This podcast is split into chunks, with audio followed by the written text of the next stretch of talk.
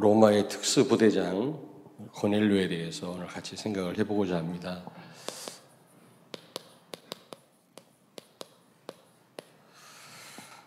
여러분이 음, 하나님의 말씀을 잘 들으셔야 돼요. 무엇보다도 복음 아닌 생각 치유받아야 됩니다. 이게 많은 것을 어, 이 응답과 축복을 놓치게 합니다. 어, 오늘 여기 보니까 그 유대인들이 이방인들을 만나는 거 법으로 금지되어 있거든요. 그래서 어, 하나님이 지금 고넬료를 만나야 되는데 이 베드로가 고넬료는 로마 사람 아닙니까? 이방인 아닙니까? 그래서 환상을 통해서 설득합니다. 환상을 통해 가지고 여러분 뭐 잘 아시다시피 부정한 음식 이게 보이게 보여주고 베드로가 먹으면 안 된다고 그러는데 먹어도 된다. 구약에나 먹지 말라고 그랬지. 예수님이 다 모든 문제 해결하시지 않았습니까? 그러므로 이제 먹어도 된다. 그런 환상을 통해서 이 베드로를 설득합니다. 여기 어 하여튼 여러분이 좀 보시면 좋아요. 제가 다 읽을 수는 없으니까 몇 절만 중요한 구절만 읽었거든요. 여러분들이 오늘 강단 말씀에 해당되는 그 본문을 다 한번 읽어보십시오. 언제 뭐 성경 봅니까, 여러분? 죄송합니다만은 거의 안 볼 겁니다. 그러니까 이럴 때라도 좀 한번 보세요. 어. 이 시간에는 다 읽을 수가 없거든 시간이 없기 때문에. 에, 그리고 그랬는데도 불구하고 고넬료가요. 고넬료를 베드로가 만났을 때 여기 28절 29절에 보니까 28절 29절에 보니까 뭐라고 얘기합니까? 사실은 사실은 마태복음 28장 19절 모든 족속으로 제자를 삼으라 했잖아요. 사등 1장 8절 땅까지 이르러 증인되라고 했잖아요. 이 말씀대로 내가 왔다. 너를 만나러 왔다. 모든 족속으로 가라고 그랬다.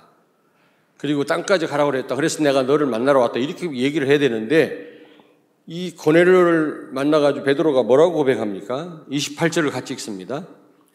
이르되 유대인으로서 이방인과 교제하며 가까이 하는 것이 위법인 줄을 너희도 알거니와 하나님께서 내게 지시하사 아무도 속되다 하거나 깨끗하지 않다 하지 말라 하시기로 29절 부름을 사양하지 아니하고 왔노라 묻노니 무슨 일로 나를 불렀느냐 이제 억지로 왔단 말이죠. 내가 가고 싶은 마음이 없는데 하나님이 환상을 통해서 뭐 음식 환상을 통해서 아, 가라고 했기 때문에 내가 왔다. 이렇게 지금 말을 하고 있는 겁니다. 이게 말이 됩니까? 부활하신 주님이 땅 끝까지 가라고 해서 세계 보고만 하라고 해서 내가 너를 만나러 왔다. 이렇게 얘기를 해야 되는데 지금 어, 하나님이 나를 설득해서 내가 어떻게 보면 억지로 왔다 그 말이거든요. 이게 말이 돼요, 여러분? 참 이게 생각 치유돼야 됩니다. 생각. 기도 응답은 바른 생각에서부터 시작이 됩니다. 오래 해서 많이 해서 뭐 시간 정해서 기도해서 응답이 오는 게 아니고 중요하지만 바른 생각을 해야 돼요. 바른 생각하지 않고 기도하면 더 내가 강화됩니다. 어제 에, RCA 메시지입니까? 나왔잖아요.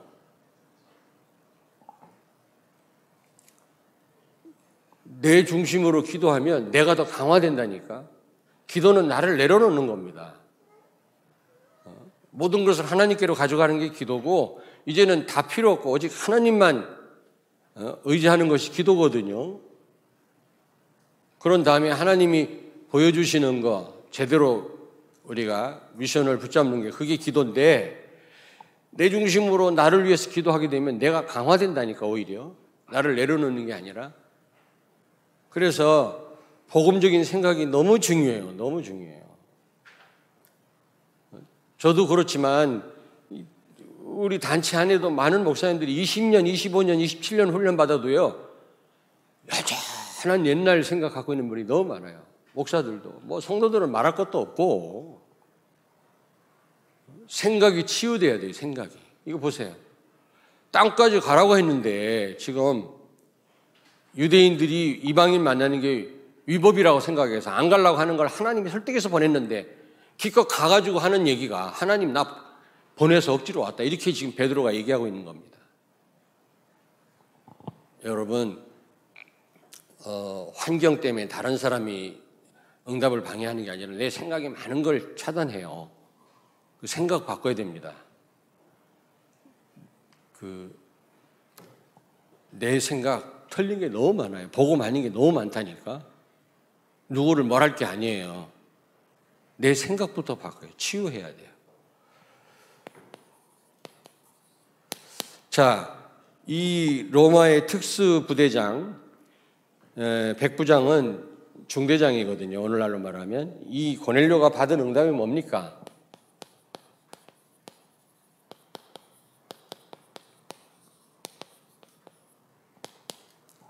첫째로, 이는 이 굉장한 만남의 축복을 누렸죠. 최고의 축복이 만남입니다. 누구를 만나느냐가 굉장히 중요하거든요. 그렇지 않습니까? 바울 같은 사람 한 사람 만났다. 그럼 끝나는 겁니다. 어, 지금 이 베드로를 만났잖아요. 베드로를 이 고넬료가. 그래서 이 복음을 듣고 성령 충만함을 받게 되거든요. 이, 이 고넬료는 내가 볼 때 불신자가 아닙니다. 하나님이 기도를 들으셨단 말은 이 사람 구원받은 사람이거든요. 근데 성령 충만을 못 받은 사람이었어요. 내가 볼 때는. 구원 못 받았는데 어떻게 하나님이 그 기도를 응답하십니까? 불신자가 기도하는데. 일방적으로 불신자를 구원하면 했지, 그 기도를 들으신다? 그거는 구원받았기 때문에 하나님 기도를 들으신 거죠. 그 베드로를 만나서 성령 충만을 받게 된 거죠. 이게 보통 축복이 아닙니다. 브리슬라 아골라가 고린도에서 바울 만나서 로마 보고마의 주역이 됐잖아요. 그리고 24절에 보니까 이 고넬료의 친척과 이 친구들이 다 구원받은 거 있죠. 가문이 보고만 되고 친구들이 주께로 돌아온 겁니다. 이게 얼마나 큰 축복입니까, 여러분?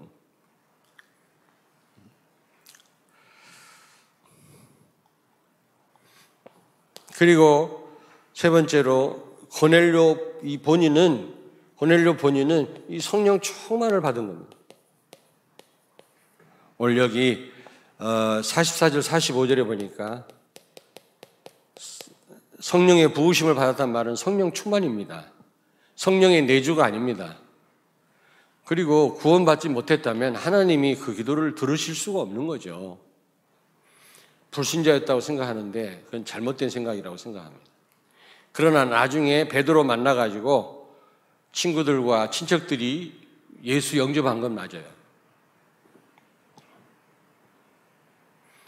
성령이 부어주셨다. 성령 충만입니다. 여러분, 방법 중에 방법 아닙니까? 성령 충만은 참된 시작이에요. 참된 힘입니다.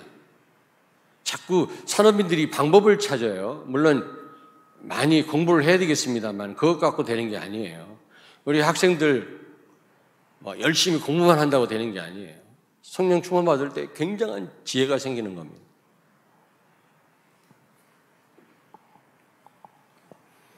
네 번째로 고넬료가 받은 응답이 뭡니까? 로마 보고마에 숨은 주역이 된 거예요. 숨은 주역. 많은 기록들이 있어요. 이 특수부대장 이 고넬료가 본국으로 돌아가서 많은 사람을 살렸다라는 그런 어, 기록이 있습니다. 로마 보고마에 큰 일을 해낸 거죠. 얼마나 이 고넬료와 그의 후손들이 복을 받은 겁니까, 여러분? 그런데 어떻게 해서 이 고넬류가 이런 응답을 받았죠? 어떻게 해서? 고넬류가 어떻게 해서 이런 응답을 받았습니까? 기도한 겁니다, 기도. 이 고넬료도 제 구시기도 시간에 기도하다가 하나님의 사자가 찾아와서 베드로를 만나게 했잖아요.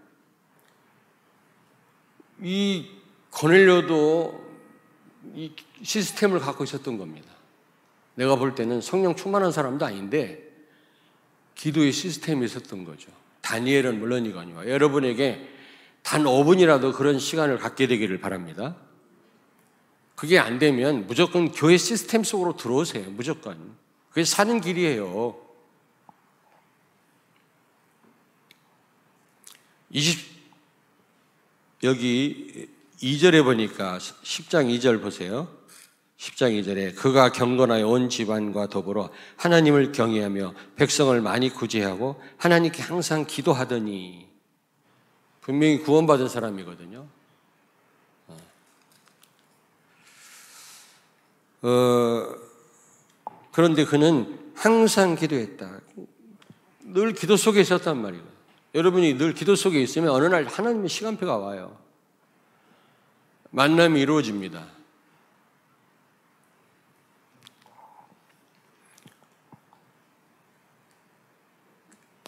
2절입니까?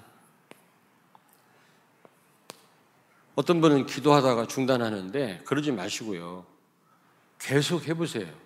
그래야 어느 날 시간표가 오지. 하다가 중단해버리면 하나님의 시간표를 여러분이 맛볼 수가 없잖아요.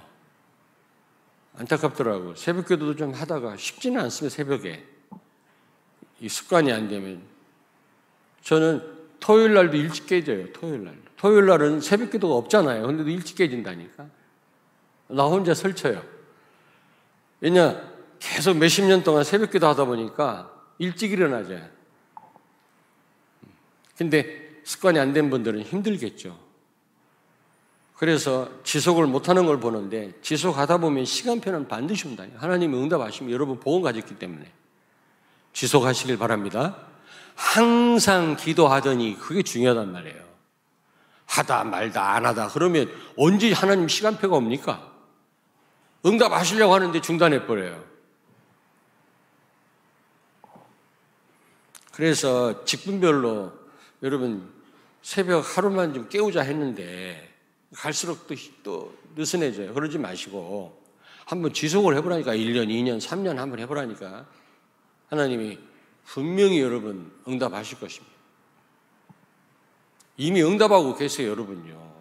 알게 모르게 굉장한 영적 힘이 아마 생길 겁니다. 그리고 두 번째로 이 전도 시스템이죠. 이 여기 보니까 5절 어, 6절에 보니까 폐장 시몬의 집이라고 그랬잖아요. 무두장이 이 가죽 가공하는 직업이었어요. 그런 공장을 했나 봐요. 이 시몬이 피장 시몬 어, 중직자였다고 생각합니다. 어, 5절 6절에 보니까 내가 볼 땐 지교회라 지교회. 지교회라고 하는 전도 시스템이 있었기 때문에 이 베드로와 고넬료가 만날 수 있었던 겁니다. 이런 시스템이 없으면 어떻게 만납니까? 어? 물론 멀리 있는 사람까지도 하나님 만나야 하려면 만날 수 있지만 어? 그런 하나님이 아니시거든요. 가까운 데에 요바에 이런 이 지교회가 있기 때문에 지교회 베드로가 와 있는 걸 알고 고넬료와 만남을 주선하신 거 하나님이 이런 시스템이 너무너무 중요하죠. 여러분 사도행전 9장 어, 10절에 보니까 담의 세계 아나니아라고 하는 제자가 있었더라 그랬거든요. 왜 바울을 담의 세계에서 회심하도록 했을까요? 왜 거기서 만나셨을까요? 어? 그가 아무리 구약의 율법에 능통한 사람이라 할지라도 어, 후속 사역을 해주지 않으면 사명도 알 수 없고요. 제대로 복음을 이해할 수 없거든요. 그걸 설명해 줄 어, 아나니아라고 하는 제자가 있었기 때문에 거기서 그 담에색에서 바울을 하나님이 회심시키신 것입니다. 만약에 아나니아가 없었다면 담에색에서 하나님 바울을 꺾을 리가 없는 거지. 구원을 받게 해도 후속으로 계속 양육할 제자가 없으면 소용없는 거 아닙니까?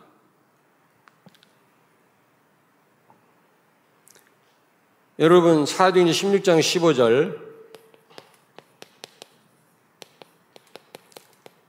루디아의 집에 지금 다락방이 열렸고 나중에 지교회가 됐는데 그 빌립보에 귀신 들린 여자아이가 자꾸 바울한테 와서 어? 살려달라고 하는 사인을 보내잖아요. 근데 처음에 금방 귀신을 내쫓지 않습니다. 조금 있다가. 만약에 루디아라고 하는 집에 그런 전도 시스템이 없었다면 이 귀신 들린 여자 아이를 지속해서 치유할 그런 어, 시스템이 없었다면 바울이 귀신 내쫓아 본들 또 귀신한테 또 잡혀요. 지속해서 도와줘야 돼요. 무당이 예수 형제하고 우리 교회 와, 왔었는데 가만히 있지를 못하더라고. 자꾸 더 시달려요. 구원은 받았는데 이 사단이 자꾸 괴롭혀요. 그리고 먹고 살 길이 없는 거예요. 구태 가지고 먹고 살다가 우리 교회에서 2, 30만 원 도와주는 것 갖고 살 수가 없거든요. 아, 제자가 많은 무당이었어요. 제자가. 저 서울 예술의 전당에서 무슨, 에, 무슨 뭐 승무인가 뭐 춤 추고 그런 예능이냐 예능이었어 예능에 그러니 뭐 돈 수천만 원씩 벌던 무당이 예수 영접하고 우리 교회 와서 앉았는데 매달 30만 원씩 도와줘가지고 생활이 되냐 이 말이야 결국 떠나가더라 그때부터 내가 무속 사역을 중단했어요 어. 무속인한테 가기 전에 사람들을 살려야지 무당 된 사람을 살리면 먹고 살게 해줘야 돼요 구슬 못하면 살 수가 없잖아요. 그 대책을 안 세워주고 전도만 하면 안 된다 생각이. 무당이 시달려서 찾아왔는데 전도 안 할 필요는 없고. 근데 무속인 예수 영접하고 와서 예배 드리는데 얼마나 시달린지 몰라요. 끊임없이 나타난대요. 자기를 괴롭히던 귀신이. 금방 안 떠나가요. 도울 수 있는 시스템이 있으니까 바울이 이 귀신 들린 여자 아이를 어, 도와준 겁니다. 귀신을 내쫓고 치유한 거죠. 이 여자 아이가 나중에 빌립보 그 루디아의 집에서 양육 받아가지고 빌립보 보고마에 큰 역할을 한 거 있죠. 이런 시스템이 중요해요, 여러분요. 하나님이 누굴 붙이려고 해도 시스템이 없어요. 지속할 시스템이. 제가 예전에 34군데 다락방 할 때 그 다락방 안에서도 많은 응답을 받았지만 그러나 등록하는 사람들 보면 그 다락방 있는 지역에 있는 거기에서 등록들을 많이 하더라고. 흑암이 꺾이니까 희한하죠. 어, 다락방에는 역사가 안 일어났는데 그 지역에서 많은 사람이 우리 교회에 등록을 하더라고. 아, 이걸 보니까.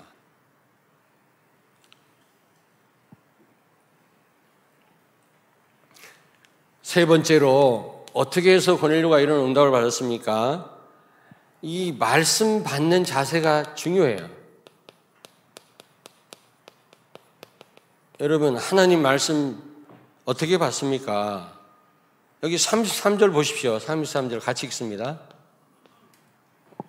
33절 같이 읽겠습니다. 내가 곧 당신에게 사람을 보내었는데 오셨으니 잘하였나이다. 이제 우리는 주께서 당신에게 명하신 모든 것을 듣고자 하여 다 하나님 앞에 있나이다. 그랬잖아요. 여러분, 모든 것, 당신이 하시는 하나님 말씀 모든 것을 우리가 듣겠다. 모든 것. 우리는 골라 듣잖아요. 어? 그렇지 않습니까? 축복의 말씀 전하면 아멘 그러고 거슬리는 말씀 들으면 막 상처받고 오해하고 안 그렇습니까? 그런 분들 많아요. 우리 전사님들 잘 알잖아요. 나는 하나님 말씀 전달했을 뿐인데 나한테 그렇다고 막 시험 들어가지고 우리 전사님들이 가서 목사님이 그런 의도로 얘기한 거 아니다. 가서 그런 적 많잖아요. 지금 이 고넬료는 베드로가 전달하는 하나님 말씀 모든 것을 듣겠다. 좀 이런 자세를 여러분 들으셔야 돼요. 그러면서 여기 보니까 다 하나님 앞에 있습니다. 다 하나님 앞에. 이게 중요합니다. 여러분, 여러분 가정에 예배 드릴 때 자녀들까지 다 참여시키세요. 왜? 자녀들은 집안에 다 있고 여러분들만 예배 드립니까? 하나님 앞에 예배할 때 자녀들까지 방 안에 있는 자녀들까지 다 오라고 그래서 다 앉혀가 같이 예배 드려야 돼. 그리고 여러분들은 지금 하나님 앞에 나오신 줄로 믿습니다. 지금 교회 나온 게 아니에요, 지금. 목사님 앞에서 말씀 듣는 여러분이 아니라 하나님 앞에서 말씀 듣는 거예요. 이런 자세로 들어야 돼요. 데살로니가 교회 교인들은 사도들의 말을 사람의 말로 듣지 않고 하나님 말씀을 들었다 그랬죠. 그래야 됩니다. 특별히 우리 사모, 우리 자녀들 하나님 말씀으로 들어야 돼요. 식구들 자칫 잘못하면은 아, 우리 아빠가 우리 남편이 말씀 잘한다 이렇게 생각하면 큰일 납니다. 저도 제가 하나님 말씀 전달하지만 이 말씀 붙잡고 일주일 내내 기도합니다.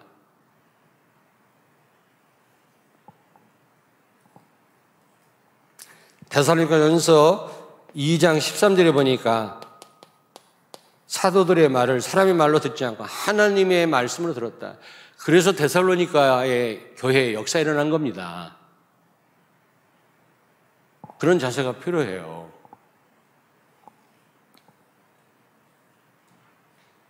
저는 부목사님 말씀 전에도 하나님 음성으로 듣습니다. 아, 우리 아들이 말씀 잘 전하는구나. 그렇지 않습니다. 나보다는 잘 전하더라고 보니까. 음, 감사하지.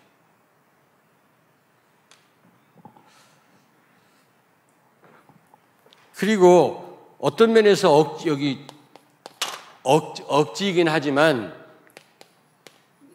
이 방해를 넘어선 겁니다. 방해.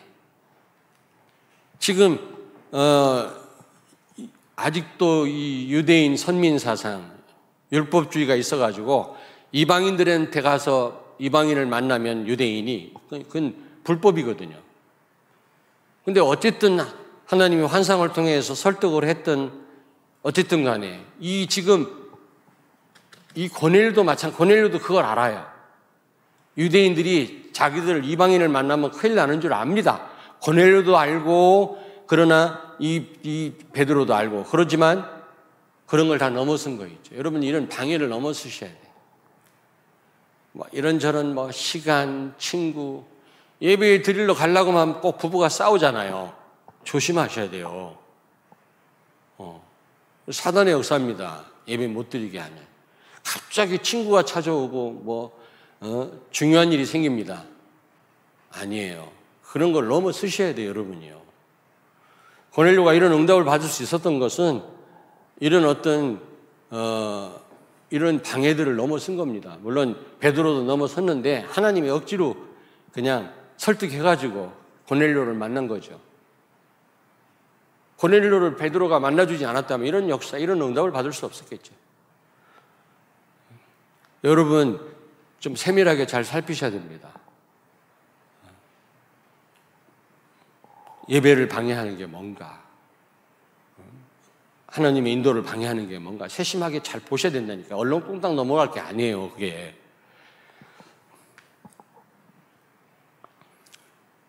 여러분, 특별히 이 잘못된 생각을 내려놓으셔야 돼요. 아까 서두에서 말씀했잖아요. 제일로 방해되는 게 우리 생각입니다, 이 생각. 이 생각이 치유돼야 됩니다.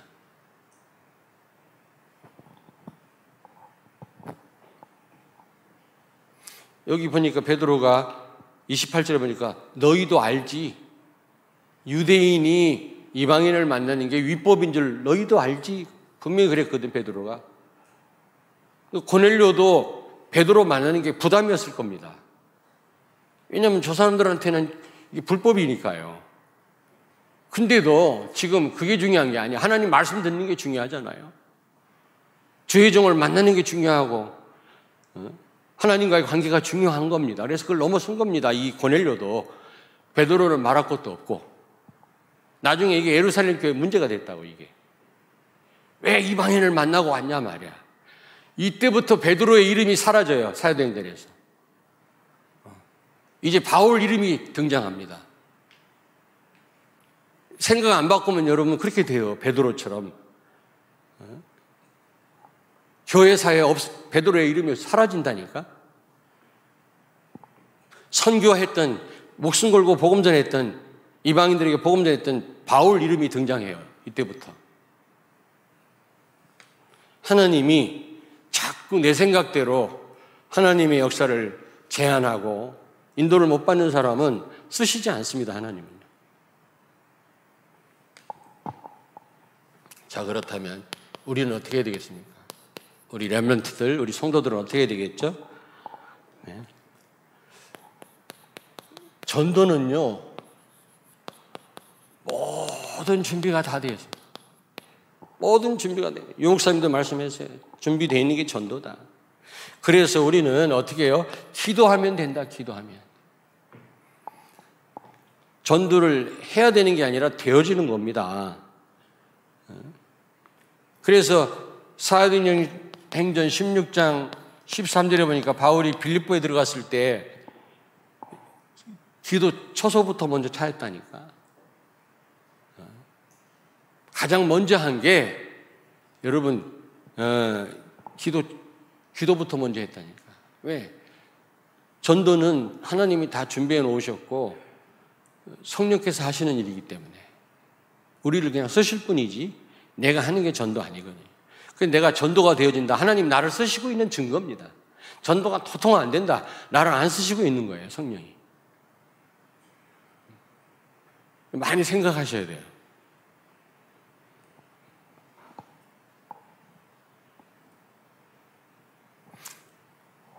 그리고 두 번째, 여러분, 이 현장의 시스템, 현장 시스템이 바로 제자인데, 이 제자가 중, 현장 제자가 중요합니다. 시스템이 중요해요. 표정 시몬의 집이 없었더라면, 지교회가 없었더라면, 어떻게 베드로와 고넬료가 만날 수 있었겠습니까? 그래서 여러분, 237 나라의 교회당, 다민족 제대로 세워서 전 세계에 보내서 여러분 나라 살리게 해야 됩니다. 아니면 선교사를 보내서 지금 갈 수도 없지만 근데 참 감사하게도 다민족들이 많이 들어와 있잖아요. 이제 우리가 그냥 다민족 살려서는 안 되고요. 특단의 계획을 세워야 될 것 같아요, 진짜. 다민족. 한때는 미국에 다민족 사역하는 목사님을 좀 한국에 모시고 오려고 들어갔다가 한국에 안 간다 그랬으니 그냥 들어왔습니다만은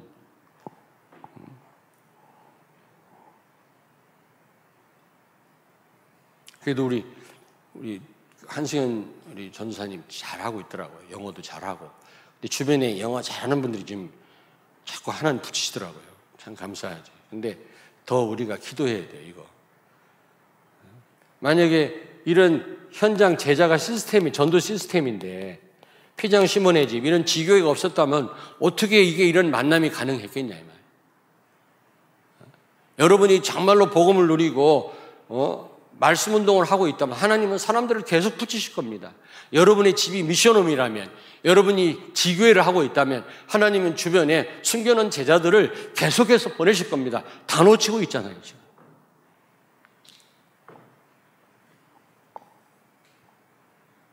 그리고 우리 대한민국과 대한민국과 우리 대전 주변에 이빈 곳, 빈 곳에 지교회당입니다. 지교회당. 네, 개교회당 같은 지교회당. 그냥 부교육자들이 순회해가지고는 안 돼요. 지교회당을 세워가지고 아예 에, 거기서 상주에서 계속 목회할 목회자를 파송해야 돼. 산업인들 기도 많이 하십시오. 지금 어떤 목사님, 굉장히 어려운 목사님이 4년 동안 목회해도 교인이 한 명도 없고 애는 너무 많이 아프고 집에서 지금 예배 드린다대. 그런 분들에게 조그마한 기도 예배당을 좀, 어? 이렇게 좀 마련해서 해드리고 싶어요, 지금.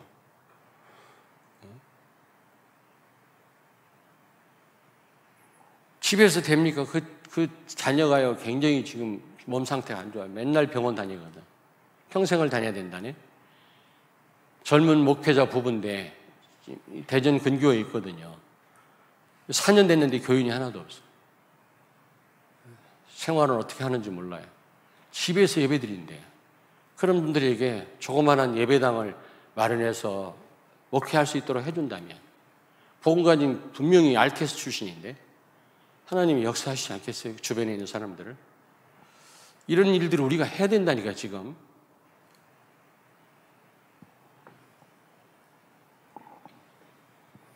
지금 우리 선교사님들이 얼마나 사역을 잘하고 계신지 아십니까? 지금. 그리고 우리 중직자, 우리 성도들은요, 피장 시몬처럼 지교회 하셔야 지교회. 여러분 사무실에서, 여러분 집에서, 어쨌든 일주일에 한 번이라도 전도를 위한 지교회 모여서 예배 드리고, 전도하고, 기도하고, 초청하고, 이런 일을 해야 돼요.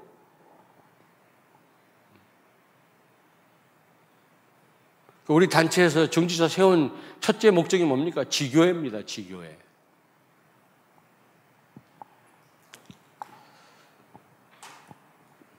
너무너무 현장 제자가 중요하다. 제자는 말씀 운동하는 사람이 제자지. 예? 말씀 운동하지 않으면 제자가 아닙니다. 요한복음 8장에 보니까 열매가 많은 전도 열매가 많은 사람이 제, 내 제자가 되리라 그래요. 포도나무 비유를 들어서 말씀하시면서 언제 한번 또 이 산에 대해서 설교하고 바다에 대해서 광야에 대해서 설교를 한 다음에 이제 비유에 대해서 쭉 설교를 합니다. 비유에 굉장한 의미들이 내포되어 있거든요. 그런 부분을 한번 어, 설교를 해야 되겠다 이렇게 계획을 가지고 있습니다. 그냥 막 설교하는 게 아닙니다. 하나님이 문득문득 그런 생각을 바다에서 일어나는 역사 많아요. 바다. 산에서 일어난 일이 많다니까. 기대하십시오. 자. 그리고 또 중요한 건 세 번째. 우리 인생은 광야 같은 여정 아닙니까? 우리 언약의 여정이. 광야입니다, 광야. 즉, 우리가 그냥 사는 게 아니라 우리가 여정을 가고 있다고 했지 않습니까? 언약의 여정을. 그러므로 여러분 가장 필요한 게 뭐예요? 하나님의 말씀이에요, 말씀. 말씀이 인도 안 받으면 말씀이 내 발의 등이라고 그랬거든요. 깜깜한데 등이 없으면 실족합니다, 여러분. 난 새벽에 나올 때 스마트폰 키고 이렇게 나오거든요, 이렇게. 플래시 킨 게 아니라 그냥 스마트폰 이렇게. 예. 그것만 해도 그냥 이렇게 신발도 보이고 다 보이더라고요. 그런데 그런 불까지 없어 보세요. 어디가 어딘지 몰라요. 여러분, 우리 인생은요, 만만하게 생각하면 안 됩니다. 광야입니다, 광야. 말씀에 인도받지 않고는 한 발짝도 뗄 수 없는 게 우리 인생이라니까. 근데 말씀 없이 사는 거 보면 대단하지. 그러니까 어느 날 광풍이 오지. 그때 후회분들 소용없어요. 난 우리 성도들 결정적인 순간에 아, 내가 이럴 걸 저럴 걸 하는 성도들 난 많이 봤어요. 속으로 아 진작에 하시지. 지금이라도 감사하지만 진작에 건강할 때 기회 있을 때 하시지. 이런 안타까움이 있어요. 우리 성도들 가운데 그런 분이 많았다니까. 내가 찾아가면 아, 목사님 내가 이렇게 할 걸 저렇게 할 걸. 아 그래요. 지금이라 늦지 않았어요 하면 속으로 늦었지. 진작에 그렇게 생각하시지. 여러분 하나님의 말씀 다시 말하면 교회 시스템이 너무 중요합니다. 계속 말씀이 선포되는 말씀과 기도와 예배가 있는 이 교회 시스템, 이 속으로 들어오셔야 돼요. 성막 중심이 아니면 광야를 갈 수가 없, 지나갈 수가 없는 거예요. 항상 성막 중심 아닙니까? 40년 동안. 민숙 21장 5절에 보니까 이스라엘 백성들이 만나를 싫어했다 그랬어요.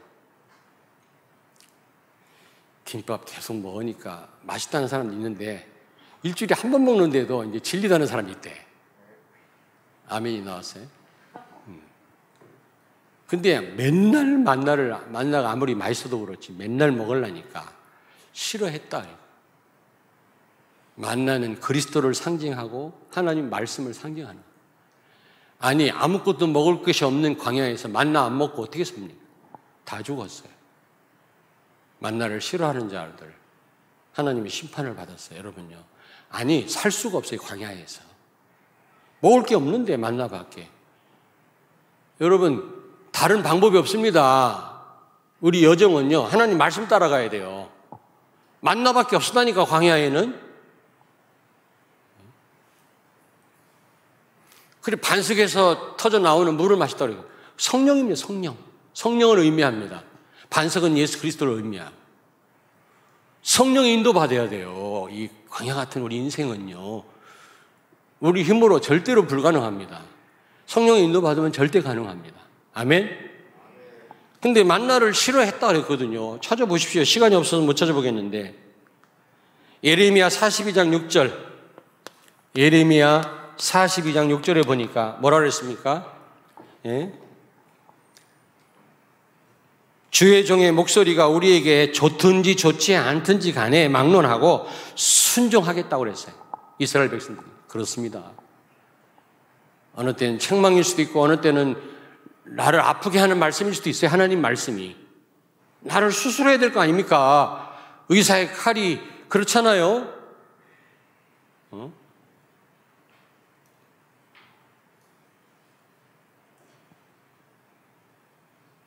이사야 30장 10절, 이사야 30장 10절에 보니까 그 타락한 이스라엘 백성들이 뭐라고 욕을 합니까?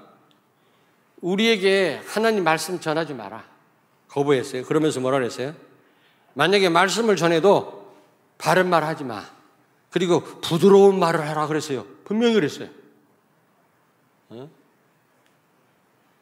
아예 우리에게 하나님 말씀 전달하지 마. 만약에 하나님 말씀 전해도 바른 말 하지 말고 우리에게 부드러운 말만 해줘. 그렇게 요청했다니까. 찾아보세요. 부드러운 말만 해달라고 그랬어요. 한국 교회가, 세계 교회가 왜 무너지는지 아십니까? 듣기 좋은 말만 하니까, 축복만 말하니까. 축복 받아라. 아멘. 맨 육신적인 거, 뭐, 집을 몇 채를 샀다 말이지. 막 좋은데 취직했다, 뭐 했다, 막 그, 그 그게 은혜인 줄 알고. 그건 따라오는 축복인데, 정말 복음 누리면 오는 축복이거든요, 그거는. 어떤 면에서 있어도 되고 없어도 되는 건데. 예레미야 6장 9절에 보니까 예레미야 6장 9절.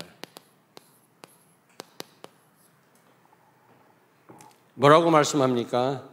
재앙은 생각의 결과니라. 재앙이 무슨 결과라고요? 복음 아닌 생각의 결과니라. 재앙이 그냥 온 게 아니에요. 틀린 생각 때문에 왔단 말이죠. 굉장히 중요해요. 우리 생각을 빨리 치유해 바꿔야 돼 복음으로. 하나님 말씀 따라가야 돼요. 생각대로 살지 마시고요. 또 이 말씀이 거슬립니까?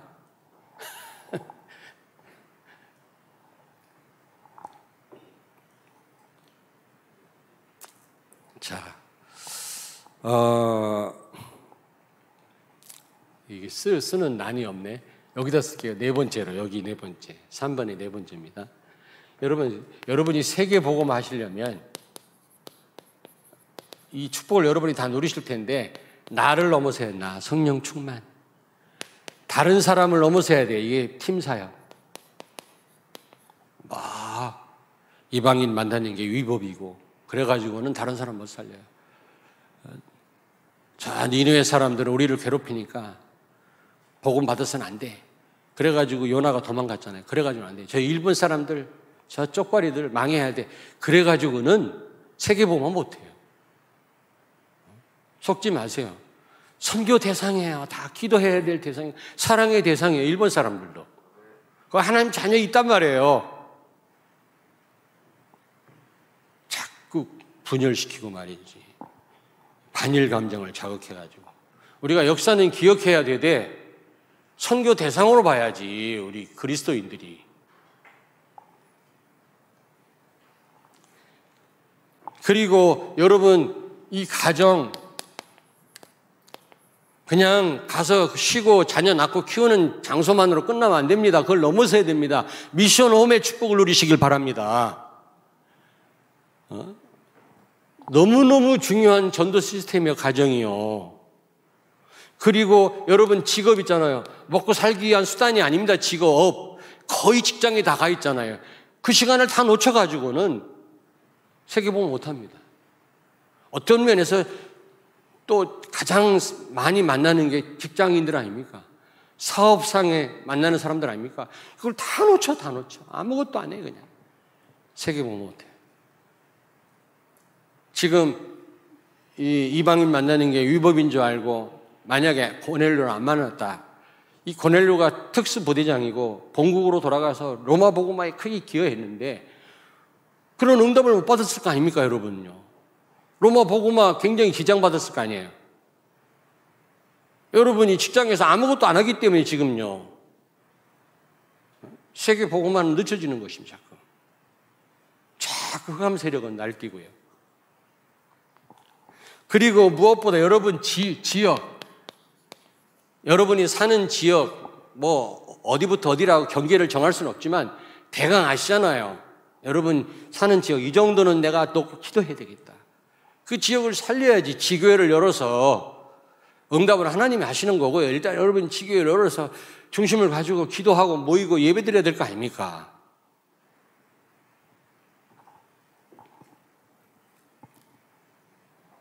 왜냐? 여기 피장 시몬의 집에서 만났잖아요. 고넬료 만났잖아요. 이런 시스템이 없으면 안 돼요. 자, 그렇다면 결론입니다. 결론 두 가지 꼭 기억하세요. 말씀이 증거될 때, 복음이 증거될 때 예수가 그리스도다. 지금 고넬료 집에 가서 베드로가 한 말이 뭡니까? 예수가 그리스도다. 복음 증거했거든요. 증거될 때 성령 충만 받았거든요. 여러분 성령 충만은 말씀과 기도입니다. 뗄래 뗄 수 없어요. 그래서 예배와 교회라고 하는 이 시스템이 중요한 겁니다. 말씀 없이 베드로가 말씀 증거했더니 그들이 성령 충만 받았더랬어요. 고넬료가. 많은 사람이 구원도 받았지만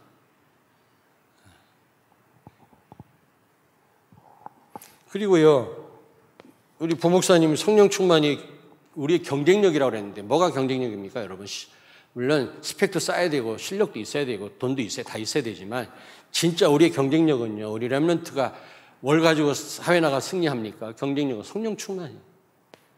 성령 충만은 사실 모든 것입니다. 성령 충만 진짜 충만하고 충분합니다. 여러분 성령 충만 받으면 그 안에 다 있습니다. 오력 다 있습니다. 지혜 있습니다. 다니엘과 같은 지혜도 주시고 힘도 주시고 경제도 주시고 다 주십니다. 만남도 주시고요. 성령 충만 받으면 땅까지 이르러 증인된다고 그랬잖아요. 부족함이 하나도 없어요. 어떻게 성령 충만 받았냐? 말씀 들을 때. 주의 종에게 말씀 들을 때. 계속 말씀 듣는 이 교회라고 하는 시스템이 그렇게 중요해요. 예배라고 하는 것이. 교회가 정한 시간. 너무 중요합니다. 요, 즘 계속 말씀 전하잖아요. 계속 강조하잖아요. 중요하니까 하나님이 자꾸 강조하게끔 하는 거예요, 그것도. 아무쪼록 여러분 예, 고넬료 같은 그런 응답 받게 되기를 바라고 고넬료와 같은 제자들이 여러분을 통해서 많이 세워지기를 주 이름으로 축원합니다. 기도하겠습니다. 하나님 광야 같은 언약 여정 속에서 하나님의 말씀과 강단 말씀은 정말로 생명과 같이 생명보다 더 중요한 줄로 믿습니다. 생명과 같이 복음과 강단 말씀과 하나님 말씀을 붙잡는 우리 성도들 되게 하여 주옵소서. 강단에 선포되는 모든 말씀을 하나님의 음성으로 은혜로 받게 해 주옵소서. 편식하는 성도가 없게 해 주시고 죽어가는 자를 갈급한 자들을 살리는 지교의 응답을 받게 해 주옵소서. 예수님 거룩하신 이름으로 기도하옵나이다. 아멘.